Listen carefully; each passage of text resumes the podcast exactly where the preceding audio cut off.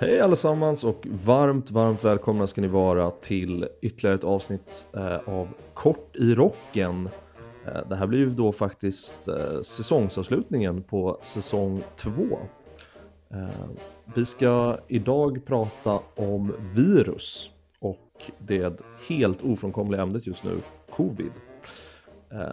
Det här ska bli superkul. Jag tänker att vi ska försöka prata lite om vad är ett virus egentligen? Hur fungerar virus? Hur ser covid-patienter ut och eh, vad tror vi lite om framtiden? Men eh, under tiden eh, vi sitter här och spelar in så har ju faktiskt eh, stora delar av säsong två släppts redan och hur har det känts Vincent? Säsong två, det har varit ashärligt. Det har varit kul att liksom eh, hypa upp avsnitten och eh, så. Vi har fått mycket bra feedback från eh, våra lyssnare. Eh, ljudkvaliteten tydligen varit sådär. Men det har gått att lyssna på, verkar det som. Nu idag så testar vi faktiskt ett helt nytt eh, inspelningsprogram med eh, andra redigeringsmöjligheter. Så förhoppningsvis så ska ljudkvaliteten från och med idag vara ännu lite bättre. Hoppas, hoppas, hoppas, hoppas, hoppas. ja, men det kanske passar dig eh, Sebbe. Jag hör att du sitter i covid-karantän. Ja, covid. Ja, covid. Det tog två år, sen fick den jäveln mig. Är det för att du är anti-vaxxer? Eh, det var faktiskt en en anti-vax-demo utanför mitt fönster idag. Här på, jag bor på förlängningen av Ströget i Köpenhamn. Oh, det kom liksom eh, en sån skitstor demo, men det var typ kanske 30-40 pers i demonstrationen. Och de hade en skylt som det stod Danmark för alla, men felstavat. Så Danmark. Fan vad roligt. Så man behövde inte bråka med dem. Men eh, när vi ändå ska passa på att prata om covid idag, hur, hur mår du då? Har du, har du några symptom? Jag har bara ont i magen, men annars har jag inga symptom alls. Oh, tråkigt. Jag liksom fick, eller jag hade lite ont i halsen i tisdags, äh, i onsdags, dagen efter att jag hade haft typ eh, 15-16 pers på födelsedagsmiddag. Det är väldigt tråkigt. Det känns som att det är så det går till nu för tiden. Även jag passade på här över nio år och pricka in en liten covid-infektion. Ja, och du hade det innan Vincent väl? Jag hade det i november 2020, så jag är lite mer OG. Just det, snyggt. Ja, men jag tänker att det här om inte annat leder oss in på, på en viktig punkt för att inför dagens avsnitt så måste vi ju presentera lite hur eh, läget är här i, i Sverige och i världen för att liksom ha som en referensram för framtiden om man lyssnar på detta avsnitt. Precis, för det här släpper vi typ med två veckors fördröjning va? En veckas fördröjning typ bara. så. Och så som läget är nu, vi är alltså i mitten, eh, närmar oss slutet av januari och vi har en ny topp i smittovågen med eh, drygt eh, 40 000 registrerade fall senaste dygnet. Totalt sett så har vi nu eh, eh tragiskt nog 15 000 personer som har gått bort sedan pandemins start eh, i, associerat till covid.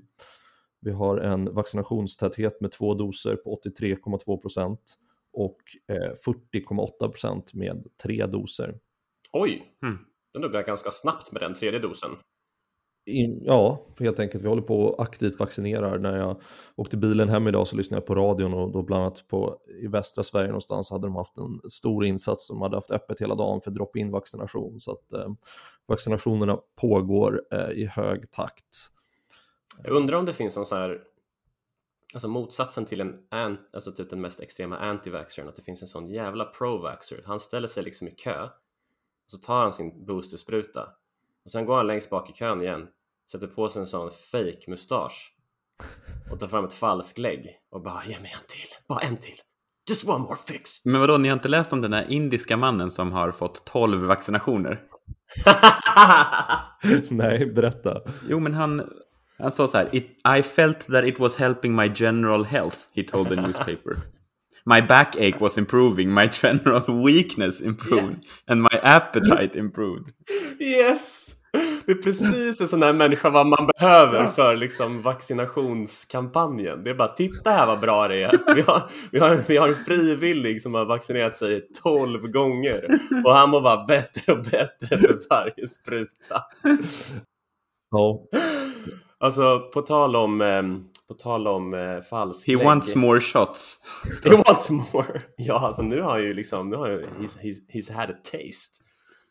Men eh, på tal om, eh, Ehm, jag måste bara säga det, på tal om eh, eh, förfalskningar. Eh, jag blev uppringd igår under mitt akutpass från en apotekare. Jag bara, jaha, hej apotekare, hur kan jag hjälpa dig? Ja, är det du som är Vincent Hensel? Ja. Du har skrivit Elvanse till en patient igår kväll.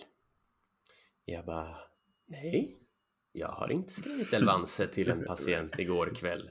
Berätta vad Elvanse är. Elvanse, det är ett eh, preparat man använder för att behandla ADHD.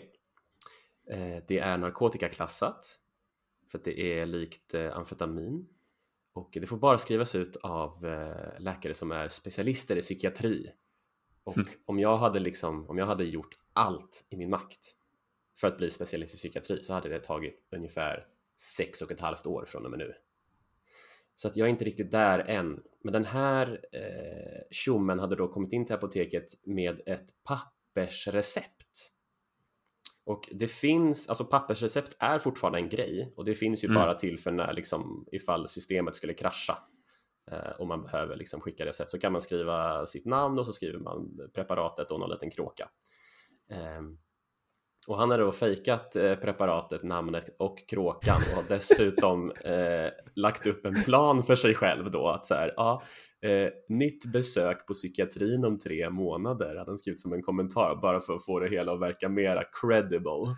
Han hade liksom tagit systemet inifrån och, och tagit det i egna händer. Ja, och jag vet inte, alltså det personnumret han uppgav då så kollade jag upp det och det var inte samma namn som han sa där på apoteket. Så han, han, han var ju liksom bara, han var, he was all fake.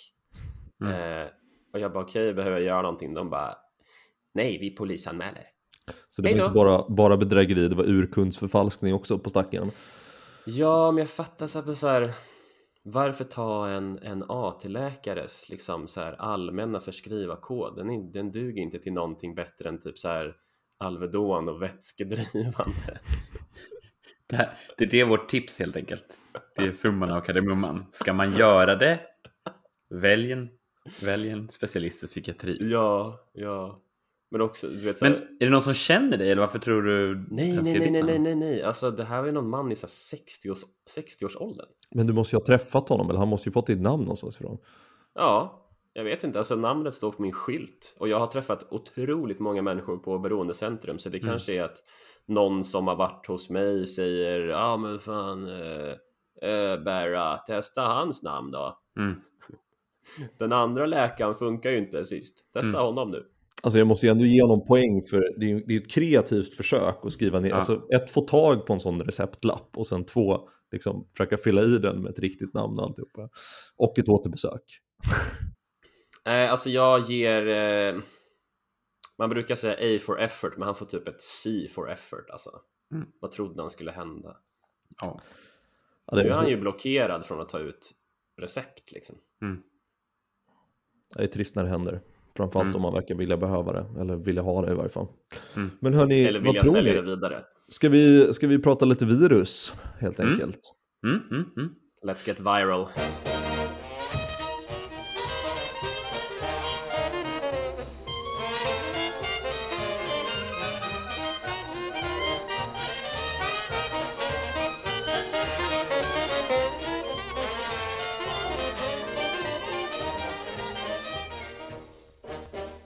Men eh, pågar, då ska vi alltså idag diskutera virus och eh, covid helt enkelt. Och eh, jag tänker att vi kanske ska börja med det mest basala och gå igenom det lite enkelt så vi får lite struktur inför när vi ska diskutera covid. Mm. Eh, och min första fråga är Sebastian, mm. vad är ett virus? Ett virus. Det, skillnaden mellan ett virus och en bakterie är väl viktigast att man skulle nästan säga att virus kanske inte lever, eller hur? Bakterier lever väl ändå? Det är liksom små organismer som kan ta hand om sig själva. Medan virus, de, eh, de måste in i någon annan för att kunna eh, eh replikera, för att kunna eh, vad heter det på svenska? Bli fler, ja. föröka sig. Ja, för, för att föröka sig. Eller de förökar sig väl inte än, de blir bara kopierade. Ja, men det är bra. Du går rakt in på att sno det som jag hade tänkt vara uh, min eh, uppföljande fråga. Uh, lever virus? Det är som en het diskussion i ja, i filosofiska kretsar kanske, eller biologiska kretsar, huruvida man faktiskt kan påstå att ett virus lever. För bakterier och, och ja, andra levande organismer har ju någon form av metabolism, alltså de bryter ner någonting för energi och, och så vidare. Men eh, virus är ju egentligen bara små eh, DNA-strängar egentligen, eh, nukleotidsyror. Eh, det kan vara DNA eller RNA, vi kommer komma in lite på det, som bara flyter runt eh, i, i omvärlden utan någon egen förmåga att göra så mycket fram tills de hamnar på rätt plats helt enkelt. Mm. Och det är intressant liksom att eh, vi människor då som har ändå en varierande grad av kanske fri vilja eller i alla fall en vilja. När man liksom kokar ner det till en enstaka cell, har liksom en enstaka cell en, en vilja? Har den en, har, har den en valmöjlighet, liksom en enstaka cell? Vi eh. djupdyker eh. rakt ner i, i filosofin istället för att, för att hålla oss till att diskutera virus. Vadå djupdyker? Det här är min normala nivå. Ja, det är bra. Och ett virus har väl om möjligt då liksom ännu mindre att typ säga till om. Alltså ett virus mm. kan ju inte, det kan inte välja att inte hoppa på en eh, cell och eh, spruta in sitt material där. Men jag tycker att Nej. bilderna, de här små nanofotografierna av ett virus, de är så coola. För de är så, alltså de är så liksom eh, geometriska. Man tänker sig liksom, man ser bakterier och liksom sjukdom och tänker man på något som är liksom slemmigt och oregelbundet och mm. liksom bara så rör sig lite konstigt. Men mm. virus är verkligen så, de ser ut som små perfekta geometriska figurer med mm. ben, sen så små aliens. Mm. Ja, det är inte så äckligt med virus. Nej, inte, på, inte, när de kom, inte när man kommer riktigt nära. Jag tänker bara man tänker på en mån, en månlandare. Ja, ah, exakt! Shit, vilken bra liknelse. Vad bra att du säger det. Ja. För jag har, jag har nämligen hittat någonting som jag tyckte var väldigt, väldigt underhållande. Jag gick igenom, eh, när jag gjorde lite research för avsnittet, så gick jag igenom min gamla eh, bok, min kurslitteratur i klinisk mikrobiologi. Mm -hmm. Och när man går in på virusavsnittet så har de en så otroligt rolig beskrivning av vad ett virus är. Aha, berätta. Så då, jag läser här från boken. Imagine that a virus is a specifically designed military spaceship with a super Oj. resistant outer shell. However, the engineers forgot to build a fuel tank for their spaceship.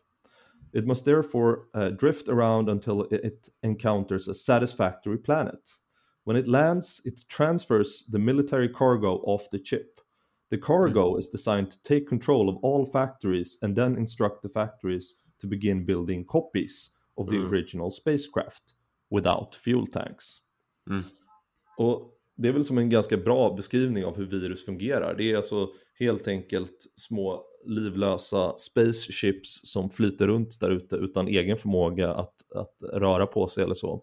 Och när de kommer i kontakt med planeter, som metaforen här är då för celler, så eh, skjuter de in eh, sitt, eh, sin last i cellen och får cellerna att börja eller producera massvis med fler sådana här små spacecrafts jag gillade verkligen den eh, liknelsen. Jag fick framför mig en sån bild av så här, sovjetiska rymdfarkoster åker runt där och så bara The, this planet is satisfactory. Men eh, det här medför ju sig att virus är väldigt, väldigt, väldigt små. Eh, det finns ju av lite olika storlekar, men de, ett typiskt virus är liksom hundra gånger mindre än en vanlig bakterie. Ja. Men de här äh, viruspartiklar består alltså av nukleoinsyra. Äh, det är alltså samma arvsmassa som vi använder i de här äh, basparen som man har i, vår DNA, eller i vårt DNA. Om ni tänker de här helixstrukturerna som ni säkert Nu snurrar du iväg här. Fan ett baspar, vad är en helix? Är det, som, är det Felix? Felix Ketchup? Det är Helix Felix. Nej, men ni har säkert sett eh, på någon gång när ni har tänkt, när ni har hört talas om DNA, en sån här, det man kallar en helixstruktur. Det är som en, en snurra eh, där det sitter... Spiraltrappa? En spiraltrappa, ja, med små legobitar på. Eh, de här legobitarna är det vi kallar för nukleinsyror eh, och eh, de eh, finns lite olika av och de matchar alltid mot samma motsatt part. och en mm. hel sån, att det finns liksom två stycken strängar som binds ihop i en sån här fin spiraltrappa där de möter varandra. Det kallas för DNA. Mm. Mm. Och, Vad heter eh, det nu? Är det inte så här att typ alltså i datorspråk så pratar man i ettor och nollor. Det är som 11100, 11100 så. Men i DNA-språk så är det typ fyra olika bokstäver. Exakt. Kommer du ihåg vilka bokstäver det är? Uff. A, D, Hej. G. Nej, var det inte? ATCG. A, T, C, G. Snyggt. Och virus kan då alltså bestå av en kort liten stränga sådana där basparen möter varandra, alltså AT, CG, Mm. AT, AT, CG eller så. Mm. Eh, och då kan man alltså se att antingen kan de här virusen ha hela DNA eller så kan de ha bara ena sidan redo så att säga, ett RNA. Eh, det kroppen läser av från DNA för att bilda proteiner. Och det är alltså så viruspartiklarna fungerar. De, eh, de består av ett RNA eller DNA och så har de ett skal runt omkring med lite proteiner och ibland eh, kolhydrater på som kan koppla till celler och när de närmar sig celler och kan koppla fast i en cell så kan de släppa in sitt RNA eller DNA som sen kommer integrera sig med cellens mekanismer för att läsa av DNA och då genom sitt RNA eller DNA börja få den här cellen att producera fler eh, virus. Ett, ett ryskt spaceship som landar på månen och sprutar in spiraltrappor Mm. som, som blir kopierade. Mm. För det finns fabriker inuti månen som bara oh yes, we must make copies of this. Och så... Det finns jättevackra lyftkranar där inne Mm. som Helt- bygger nya rymdskepp med stegar i. Mm. Ja, Det är helt galet. Så på ett, på ett sätt är ju liksom de här fabrikerna inuti månen då, de är också väldigt så, de lyder bara blinda order. Det är bara, ah, Ja, alltså för, för DNA och RNA är ju som, de är ju recept liksom, recept på proteiner och enzymer och hormoner och allt sånt. Men de har inte heller ett val i frågan. De kan inte säga så här, nej, det där ska vi inte tillverka. De bara läser receptet och kör. Så att om ni någonsin har tröttnat på konspirationsteorier som Flat Earth eller Chemtrail så kan ni se framför er spiraltrappsmånen som producerar fler och fler spaceships. Mm. True. jättetydligt. Men jag tänkte vi kan också prata lite om eh, vanliga virusinfektioner innan vi liksom går vidare. Vad, vad har vi? Kan ni nämna några vanliga virusinfektioner och, och sådär? Hur det, hur det kan se ut, vad som inte är covid så att säga. Coronavirus. Ja men vad fan Sebbe. Som inte är, ja, vanligt coronavirus. Ja, vanligt coronavirus. Mhm. Rotavirus. Vad kan du berätta lite, vad är ett rotavirus för någonting? Jag tror att det är ett sånt virus som ger barn diarré. Typ så ja. Mm. Och sen Det- så finns det norovirus som också kan ge barn diarré. Och sen finns det kalicivirus, Mm. vilket är det viruset som ger vinterkräksjukan och jag tycker det är ganska coolt. Eh, dels på grund av nummer ett, eh, jag tror att jag är immun mot det. Varför det då? För att jag aldrig haft vinterkräksjukan trots att hela min familj haft det två gånger när jag har bott med dem. Eh, och det finns faktiskt typ, så jag tror 20% av alla människor är typ immuna mot eh, vinterkräksjukan för att man saknar någon receptor. Eh, och det andra coola med den är ju att eh, man behöver otroligt, otroligt få viruspartiklar för att bli sjuk. Ja, så är det. Jag tror att det krävs typ så här ett tiotal eller någonting medan andra eh, andra virussjukdomar behöver man oftast liksom kanske flera, flera miljoner eller miljarder viruspartiklar för att faktiskt liksom eh, bägaren ska rinna över och att man blir sjuk. Och då kan man ju undra varför det fungerar så här olika. Och det har en hel del att göra med det här, eh, virusen består ju då som sagt av DNA eller RNA och så har de ett proteinskal som det omges av. Och det här proteinskalet kan, kan ju fungera lite olika och interagera lite olika med olika celler. Om då vinsten till exempel eh, inte har den här receptorn som kaliciviruset eh, reagerar på så kan inte kaliciviruset ta sig in i vinstens celler. Då kan vinsten inte bli sjuk med. Smart. Men det, fi- det finns ju ganska många olika typer av virus. Eh, och eh, det finns ju vissa virusinfektioner som vi bär med oss hela livet. Till exempel eh, Epstein-Barr-virus eh, och herpesvirus. Mhm. Har man en gång fått herpes så blir man inte av med det. Det ligger latent i våra nervceller om jag inte minns fel och ligger och kuckeluar. Mm. Eh, tills om någon kommer och stör dem så kan man ju få sådana här blossande blåsor igen. Mm. Eller Epstein-Barr som är det som vi kallar för kissing disease, Mm. mononukleos Mm. och sådana saker. Pu- Pussjuka. Pusssjukan ja. Just det. Körtelfeber menar du, eller hur? Ja, körtelfeber heter det också på svenska. Mm. Det är ju här som vi pratade lite om i vaccinavsnittet, det här med antigen kommer in i bilden. Mm. Eh, vad, är det någon av er, eller Vincent, kan du säga vad, vad ordet antigen står för? Är det en förkortning på något? Det skulle man kunna säga. Aha, I så fall vet inte jag den, men jag kan förklara vad ett antigen är. Ska vi ge Sebbe chansen? Ja, Ja, men jag tänker att, nu ska jag komma på, alltså jag tänker att, jag kan inte riktigt komma på vad hela ordet anti, men jag tänker att det är någonting med så här, alltså, som att så här, motverk, alltså, alltså gen står för att det genererar. ja det stämmer. Och anti är liksom, alltså svaret mot det här mikroorganismen. Ja, men du, du är inne på rätt spår. Eh, antigen står alltså för antibody generator. Va? Så är det. Ja. Det hade jag ingen aning om. Fan vad nice. Och det, det antigen kan ju vara en himla massa olika saker. Men antigen är oftast då olika protein eller eh, eh, kolhydrater eller sånt som, som finns på till exempel ett virus yttre skal som i immunologiska termer genererar mycket produktion av antikroppar. Alltså någonting kroppen kan haka upp sig på Mm. och säga att ja, men den, här, den här proteinstrukturen den är inget bra. Den betyder covid eller den betyder det här viruset och den ska vi angripa. Mm. Och då bygger vi såna här antikroppar som också är små signalflaggor skulle man kunna kalla det Ja. för kroppen. Så vi producerar en massa antikroppar som cirkulerar runt i blodet och som fastnar på såna här eh, antigen. Ja. Och eh, när de fastnar på antigen så blir de som en signalflagga för eh, immunförsvaret att säga haha, det här ska vi döda. Den Ja. här cellen ska dö eller den här bakterien eller det här viruset ska dö. Och det är här det här med eh, spike-proteinet kommer in, för det har man ju hört väldigt mycket om. Ja. Eh, och framförallt kanske eh, det här med antigentesten. Och coronavirusets eh, liksom antigen är det här eh, spike-proteinet Ja.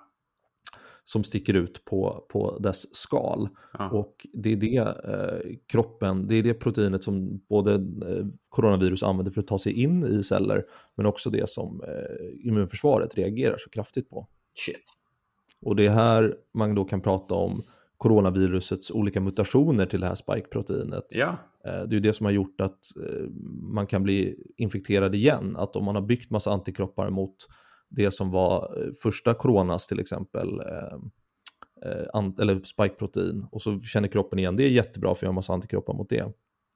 Men om den har muterat tillräckligt mycket när delta eller omikron kom, så är det inte säkert att eh, de här antikropparna passar lika bra eller reagerar lika kraftigt på det här nya spike-proteinet. Mm. Och Eh, det, är ju- det är ju här det här med problemet med flera vaccinationer och, och mutationerna kommer in. För att man kan ha delvis svar också, vilket innebär att vi har bättre än inget svar, men kanske inte lika kraftigt som innan. Och vi har, ju- det finns ju fall beskrivna, eh, ganska många, men personer som har haft corona mer än en gång, just då på grund av att vi har haft sån otrolig spridning i världen och det här lilla eh, arvsmassan som vi pratade om, RNA och DNA som är coronavirus, att har liksom förändrat sig och bygga, bygga olika spikeprotein eh, när det delar på sig. Mm. Eh, och så har det då, eh, då uppkommer nya spikeprotein och då kan kroppen svara olika bra på det helt enkelt. Men det, det tar ju oss in på det här faktiskt att prata om coronavirus, för det finns ju ganska, ganska gott om eh, coronavirus. Det är alltså en grupp eh, virus. Det, när man pratar om sjukdomen som är så jobbig och som har orsakat den här pandemin så pratar man ju om då det som kallas för SARS-CoV-2. Mm. Och eh, Vincent, vet du vad SARS står för? Åh, Jo, du vänta, vet, när vi men- säger det kommer du veta det. Ja, jag tror att det är, alltså SA kommer jag inte ihåg, men jag tror att RS står för typ Respiratory Ja. Syndrome? Ja. Severe Acute Ja. Respiratory Syndrome. Mycket bra. Severe Acute Respiratory Syndrome. Och sen COV står för Coronavirus. Bra. Och sen 2 är att det är liksom det är 2.0, det är liksom den upphottade versionen. Exakt. För det har ju funnits en SARS-CoV-1 också, Ja. om ni kommer ihåg. Den, eh, den bredde ut sig i en annan del av världen när vi var små. Det var Hette mycket den ny- ett? Nyheterna om, om SARS eh, kallades det bara Precis, då. det heter den ett, det är precis som så här, kallade de det för, först, kallade de det för första världskriget Ja. medan det ut, ut, utspelade sig. Det är så jävla framsynt om de kallar det för SARS-CoV-1. Jag, jag, jag vet faktiskt inte om de gjorde det då, men nu för tiden så kallas den i varje fall för Ja. SARS-CoV-1. Eh, den kanske bara kallades för eh, SARS, alltså Severe Acute Respiratory Syndrome, vilket är en beskrivning på sjukdomen det orsakar. Andningsbesvär helt enkelt. Eh, och eh, coronavirus 1. Eh, och nu kallas den då helt enkelt för eh, SARS-CoV-2, som uppföljaren på, på SARS. The sequel. som- ja. Men så fanns det ju faktiskt en till. Det fanns ju något som hette eh, MERS också. Som, som också har funnits under vår levnadstid men som aldrig spred sig globalt. Nej, och det var därför den bara heter Middle, Middle Eastern eh, Respiratory Syndrome. Exakt så. MERS står alltså för Middle Eastern Respiratory Syndrome. Men så är det. Det finns totalt sju typer av coronavirus. Eh, Oh fuck. och fem, fem som är vanliga, precis som du var inne på Sebbe. Det, fanns, det finns fyra typer av det som vi numera, på, i varje fall hos mig, kallar för GAM-corona. så jävla Gam. norrländskt. Ja du, Gam. han är, han är 12 år gammal här, kommer in med gam-corona. Hej som lugnt, han har GAM-corona. Han har bara gam-corona. Han har liksom som ett naturligt skydd mot det. Han behöver inget vaccin. Och gamla corona, det är då ja, men fyra olika varianter på det här viruset som orsakar vanliga förkylningar. Eh, jag läste på lite här och fick fram det till att cirka 15% av vanliga förkylningar hos vuxna eh, orsakas av eh, GAM-corona, alltså någon av de här fyra varianterna som existerade före. Ja, vad är det annars då? Eh, du menar resten av de 85 procenten? Ja, Adeno och Ja, ja bra Vincent. Det Det, är nog rätt. Precis, det finns ju väldigt många virus som orsakar förkylningar, men några av de vanligaste är ju adenovirus och eh, framförallt kanske rinovirus. Alltså jag har liksom, jag har lagrat alla de, alla de här betydelselösa faktan på ställen där jag egentligen, alltså i min hjärna där jag kanske skulle gjort plats för så här sociala skills och sånt. Men jag har liksom offrat dem för att kunna, kunna styla med virusnamn. Bra prioriterat för podden. Tack. Jag lever för den här podden. Bra. Men vet ni varför coronavirus, eller vad står corona för och var, varför heter det coronavirus tror ni? Det är corona. Ja, men det är väl, är det inte utseendet? Det måste ju ha någonting med att den har en, liksom en eh, krona. Ja, Att den ser lite ut som liksom eh, sångaren i Green Day liksom. K- krona. Nej, men han har punkfrilla. Ah. ni har helt rätt. Corona betyder just krona. Eh, och det kan ni se, jag tycker vi ska lägga upp en bild på det på våra sociala medier också, På Green Day. på hur coronavirus ser ut. Men det är just de här spike-proteinerna som sticker ut från ytan som får det att se ut som en, en krona helt enkelt. På tal om att googla och, och, och sånt. Jag googlade nyss eh, Greek alphabet, alltså sådana Google trends. Ja. Och det, det, det gick från att vara kring, det har legat stabilt kring så här 20% interest eh, worldwide Google trends. Och sen i eh, slutet på november, början på december så pikade det till 100% intresse. För? Ja men för det grekiska alfabetet. Folk vill ju veta vad som Ah. kommer efter omikron. Ja, ja, ja. Men jag fick ju googla han i Green Day. Jag vet inte vad han heter, men han har ju lite så, han lite spiky hair. Jaha, Spike Hair. Men man minns ju honom som en legendar från de här gamla videorna, framförallt eh, den, den mycket bra låten Basket Case som kom Mm. på deras första album, om jag inte minns fel. Ja, alltså basket case är så himla äckligt. Det är ju en sån term som användes för att beskriva en soldat som hade blivit av med båda, båda armarna och båda benen. Usch. Visste jag faktiskt inte om, fan vad deppigt. The more you know. Vet ni vad som kommer efter omikron då? Nej, Eh, Epsilon. Jag gissar lite. Ah, det kanske det är ja. Nej, jag vet inte. Jag ska se här. Greek alphabet. Alfa, beta, gamma, delta, epsilon, zeta, etta, teta, jota, kappa, lambda, mu, nu, Xi och sen kommer omikron. Det är fan nummer 15 i ordningen.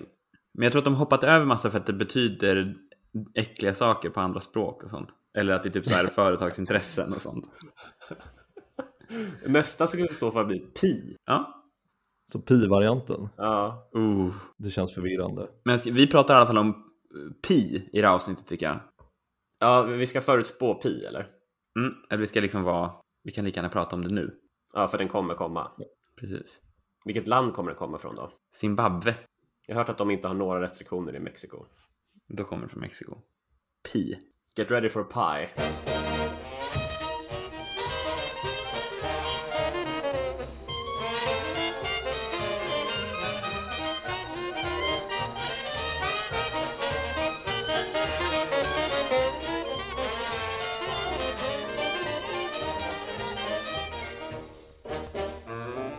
Det här blir som en, en bra naturlig övergång för att prata om det, det som vi tänkte delge lite om idag. Vi har ju alla varit ute och jobbat i vården under den här, de här två åren Ja. och eh, sett en hel del coronapatienter, kanske framförallt eh, du Sebastian eh, som har jobbat mycket i vuxenvården och eh, in, inom infektionsmedicin. Herregud vad jag har sett mycket covid. Mm. Är du trött på skiten? Nej, inte särskilt. Men, eh, men det är verkligen den sjukdom som jag har sett, sett mest av i min läkargärning hittills. Ja. Helt klart. Mm. Det är, ju- det är väldigt spännande. Jag tänker att många där ute som lyssnar eh, är lite nyfikna på hur det faktiskt är att träffa de här covid-patienterna, hur de kan presentera sig Mm. och vad det blir för besvär. Mm. Och jag tänker att du ska få berätta lite om det. Jag tänkte att jag ska snabbt berätta lite om hur det är att träffa barn med Ja. covid också. Jag hoppar in eh, först då som någon slags mellanting. Jag hann ju jobba lite i vuxenvården innan jag började på barn, precis när covid kom. Eh, och, men jag har inte så mycket erfarenhet av att träffa de här svårt sjuka covid-patienterna så jag lämnar det fältet till dig och får, får beskriva Sebastian. Men det jag däremot har sett är ju nu den här senaste tiden har det varit en hel del skriverier om att även de minsta barnen börjar bli påverkade av covid. Innan har ju covid-infektion inte varit någonting som har varit liksom speciellt framträdande hos barn. Det har varit enkla förkylningar, ingenting som har påverkat barnen speciellt mycket. Men nu på senaste tiden har det kommit rapporter om att även de absolut minsta barnen, de nyfödda spädbarnen och så, börjar få eh, coronainfektioner. Eh, eller den här omikronvarianten och vara lite påverkade av det. Mm. Inte på något sätt allvarligt utan mest så när små barn blir, får luftvägsvirus så är det två saker som primärt händer. Det ena är att de kan få svårt att andas. Ja. Men de verkar inte så allvarligt påverkade av omikron eh, andningsmässigt. Men de kan ändå bli så pass eh, liksom, måttligt påverkade andningsmässigt att de börjar sluta äta eller får svårt att äta. Mm. Eh, och det är ju väldigt viktigt att eh, små barnen fortsätter amma eller få i sig mat så att de kan växa ordentligt. Mm. Och, där har vi, har vi fått rapporter. Jag har faktiskt inte själv sett eh, sån patient än, men, men att vi har börjat få rapporter om att de bör- börjar dyka upp i allt större siffror. Mm. Eh, Man skulle väl då kunna likna, likna det lite som en kanske mildare variant av RS av Mm. det jag har hört om hittills. Vi får väl se lite hur det här kommer utveckla sig framöver. För RS-virus är, det är väl ett sånt som eh, kan drabba spädbarn och då brukar de få ganska stora problem med andningen va? Exakt, eh, RS-virus är ett luftvägsvirus också som primärt, det drabbar ju alla men orsakar besvär primärt hos små barn. Eh, Och det är för att det är väldigt slemproducerande virus och, och små barn har eh, små luftvägar och täpper till lite, lite väl mycket. Mm. Det kan bli jobbigt för dem att andas och när Mm. de får behöver lägga all sin energi på att andas så slutar de äta och så mår de inte toppen. Mm. Då får man hjälpa dem med de två sakerna. Ja. Men det som däremot var, framförallt i början av pandemin och som det skrevs en del om i media, eh, var ju det här man kallade för eh, hyperinflammationer hos barn. Ja. Och det var ju framförallt eh, primärvarianten av corona. Det minskade ju redan under delta och framförallt under omikron. Jag har inte sett en sån patient på länge. Men då hade vi eh, unga patienter, kanske inte spädbarn nödvändigtvis, men, men även något sånt, men framförallt kanske skolbarnsåldern, Mm. som fick det här vi kallade för MIS-C. Ja. Och MIS-C stod för multisystemisk inflammatoriskt syndrom associerat med covid-19. Att kroppens egna immunförsvar får en sån otroligt kraftig eh, inflammatorisk reaktion Mm. på viruset så att eh, immunförsvaret går lite haywire och börjar angripa lite vad som i kroppen. Mm. Eh, och de här patienterna, de, de var ju jätte, jätte, jättesjuka och eh, eh, vi, alla våra patienter klarade sig bra, men, men de, de var så pass allvarligt sjuka att, att de, var nog, de var nära att kunna dö i varje fall. Pratar vi om alltså, dina patienter, alltså barn? Ja, våra barnpatienter som hade det här miss-C. Mm. Fanns det någon liksom fokus på någon viss ålder? Nej, inte som jag såg. Det, det kommer säkert komma lite studier och sådär på det, men ingenting jag kan svara på på rak Mm. arm. Men det jag såg mest om var väl barn i skolåldern egentligen. Okej. Eh, och då var det ju inte så att det var i samband med själva coronainfektionen, utan det var att vi kunde se att de här hade haft corona och, och hänga ihop med det. Och så några veckor senare så presenterade de då när den här inflammationen kickade igång istället och, och, och kroppen började angripa sig själv.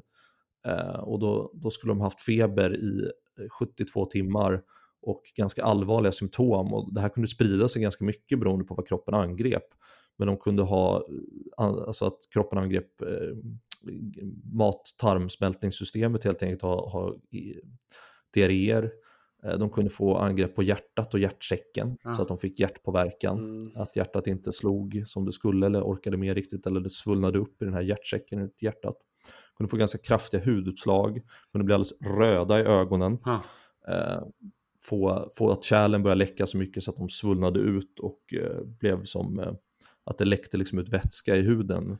Det låter farligt. Ja, det var väldigt farligt. Eh, jag, jag känner inte, ingen av våra patienter dog, alla klarade sig, men, men de var verkligen jätte, jättesjuka. Mm. Och det här tillståndet som händer när den här hyperinflammationen sker, det, det kan man ganska, det liknar ganska mycket en sån här sepsis som vi Mm. pratade om i för förra avsnittet, när man får en liksom jättekraftig immunförsvarsreaktion på, på en infektion. Mm. Eh, för de som är intresserade så, så liknar det ganska mycket också en sjukdom som heter Kawasaki, som Mhm. är en sån här hyperinflammation hos Mm. barn. Eh, och de kunde vara sjuka väldigt länge och, och var väldigt påverkade i det, men som tur var så gick det bra för alla våra patienter. Alltså, är den inte lite biblisk? Den här, det här jävla viruset. Covid. Alltså att den bara liksom drabbar, drabbar folk på så jäkla olika sätt liksom. Ah, Du tänker som en farsot. att det känns som att Gud straffar mänskligheten. Är det så du menar bibliskt? Ja, det kanske inte som ett... Alltså, mer av en sån här konsekvens av att vi är, så jäkla många kanske. Aha. Men, men, men också just det elementet att det är liksom det är inte bara det är, det är inte att man liksom bara får feber och hosta utan den kan liksom drabba, verkar det som liksom varenda organsystem. Den, Mm. så, den har lite, lite så här mystik över sig.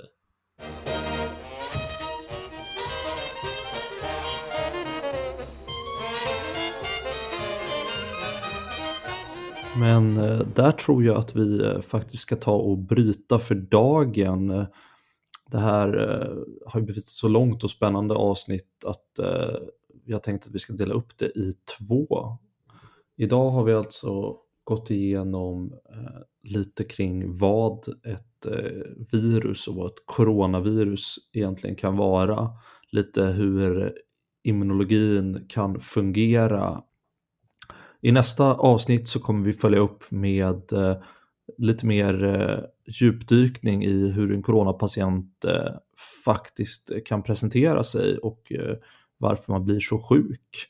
Sebastian kommer även prata lite om eh, hur behandlingarna ser ut och eh, vi kommer prata lite om eh, vad vi tror om framtiden för coronaviruset. Eh, så glöm inte att lyssna in även nästa vecka till det som då blir säsongens absolut sista avsnitt från oss i Kort i rocken.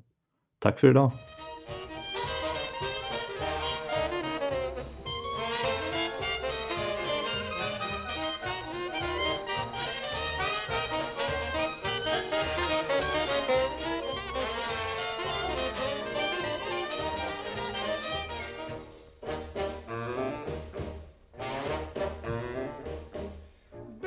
Got so good with him, he rode home to say, Send Pasquale, Nick, and Jim, I need help right away.